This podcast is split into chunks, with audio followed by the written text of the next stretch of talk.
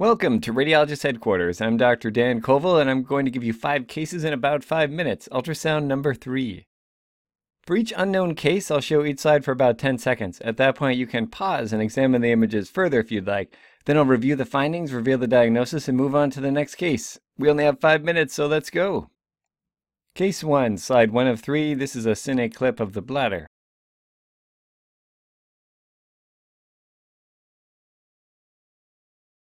Slide 2 of 3 showing some static images. That left-hand image is with the patient rolled.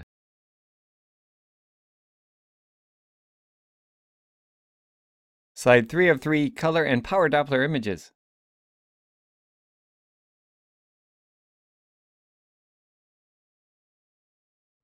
Okay, so we're looking at a transverse cine clip of the bladder, and there's a large mass that seems to be growing out of the left wall. It's a polypoid mass with a frond-like margin. And also notice that there's a faint right ureteral jet. You see that better usually with color Doppler imaging. And then posterior to the mass, there's a bit of clot. These static images again show the transverse appearance of the mass as well as the correlative sagittal appearance coming off of the wall. And then this is a rolled image showing that the mass does not move. And that's one of the great things about ultrasound. It's such a dynamic modality. Whenever you see a bladder mass, you should have the patient roll. And if it changes position, it's a clot or it could be a pedunculated neoplasm, but this is staying fixed to the wall, typical for a neoplasm. Color and power Doppler imaging are super helpful when evaluating a bladder mass because an isolated blood clot will not have vascular flow, but a neoplasm typically will, as in this case you can see extensive intratumoral flow on both color and power Doppler imaging. And this was resected and found to be papillary urothelial carcinoma, the most common bladder cancer, also known as transitional cell carcinoma. So it will typically have this polypoid appearance with frond-like margins and vascular flow. All right, next case, slide one of two, pancreas.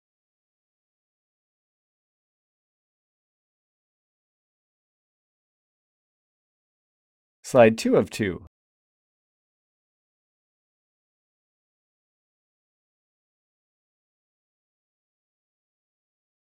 Okay, on this left-hand image, you can see that the pancreatic duct is dilated. I don't have calipers on it, but it measures over 4 millimeters, and that's leading to this lobulated pancreatic head mass that's heterogeneously hypoechoic, solid in appearance. This transverse image just shows the calipers around the mass, and the sagittal image shows how large it is, measuring up to 5.4 centimeters, and also, again, heterogeneously hypoechoic. You can see the pancreatic duct leading right to it. This image is showing marked dilatation of the common bile duct leading up to this mass, right up to the mass, and you can see that the duct is dilated to 1.6 centimeters. There's also some partially imaged intrahepatic biliary ductal dilatation. And that's confirmed with the addition of color Doppler here, because the bile ducts should never have color flow within them. And that's good to add because this, even though this looks like the common bile duct, sometimes varices can mimic biliary ducts.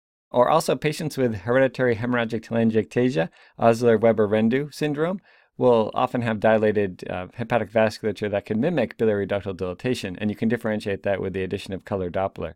And so this was pancreatic head adenocarcinoma causing a double duct sign with dilatation of both the common bile duct and pancreatic ducts. Sometime before the ultrasound, the patient also had a CT scan of the abdomen and pelvis, again showing that pancreatic head mass. It looks infiltrative and hypodense, and there's the portal vein leading up to the mass. And also notice again the pancreatic duct dilated right up to the level of the mass. There's the mass a bit more inferiorly. And this occurred before the common bile duct and intrahepatic biliary ductal dilatation developed, but you can see that it was inevitable since the common bile duct is headed right here into the mass. All right, next case, slide one of two. This is the retroperitoneum.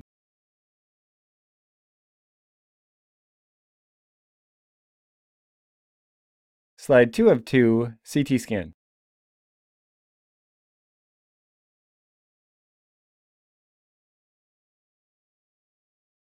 All right, these images are a bit difficult to interpret since we don't have anatomic landmarks, but we are in the retroperitoneum. This is in the psoas muscle, and we see this heterogeneous collection that has both anechoic and heterogeneously echogenic areas corresponding to solid and liquefactive areas of a hematoma within the psoas muscle. And you can see that the psoas muscle is expanded here. We actually have a fluid hematocrit level, and it's displacing the right kidney. So this was a retroperitoneal hematoma within the right psoas muscle. Also notice that the normal fat density you see interdigitating between the muscle fibers is effaced in the setting of a retroperitoneal psoas muscle hematoma. Incidentally, we have some bonus CT anatomy. Here's the anterior renal fascia and the posterior renal fascia, nicely demarcated by fluid, also known as Gerota's fascia and Zuckerkandl's fascia. And you can see that the lateroconal fascia extends right into that area. All right, case four, quick anatomy question. What are the arrows pointing to?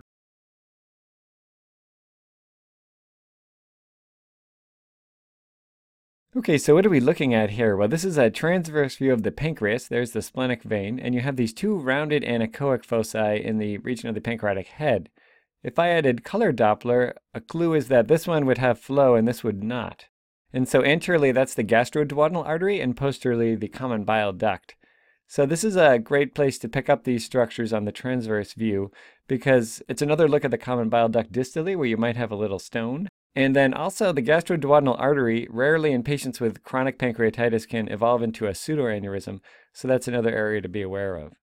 Also, this may or may not help you, but I think it kind of looks like two eyes of a snake, doesn't it? Or maybe I've just been staring at the pancreas for too long. All right, last case, slide one of one, uterus.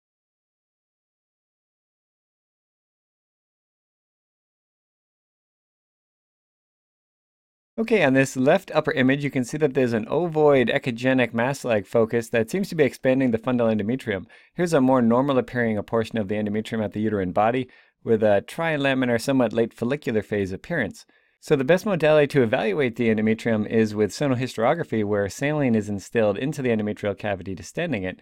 And you can see that saline is causing the sound waves to speed up, causing increased through transmission posteriorly. And then the fluid is nicely outlining this homogeneous echogenic polypoid mass, which is clearly arising from the anterior endometrium.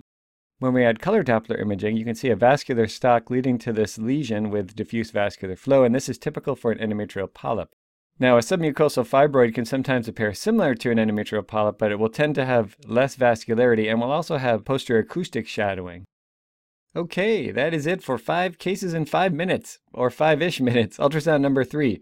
As always, you can subscribe to Radiologist Headquarters on both Apple Podcasts and YouTube, where reviews and comments are appreciated.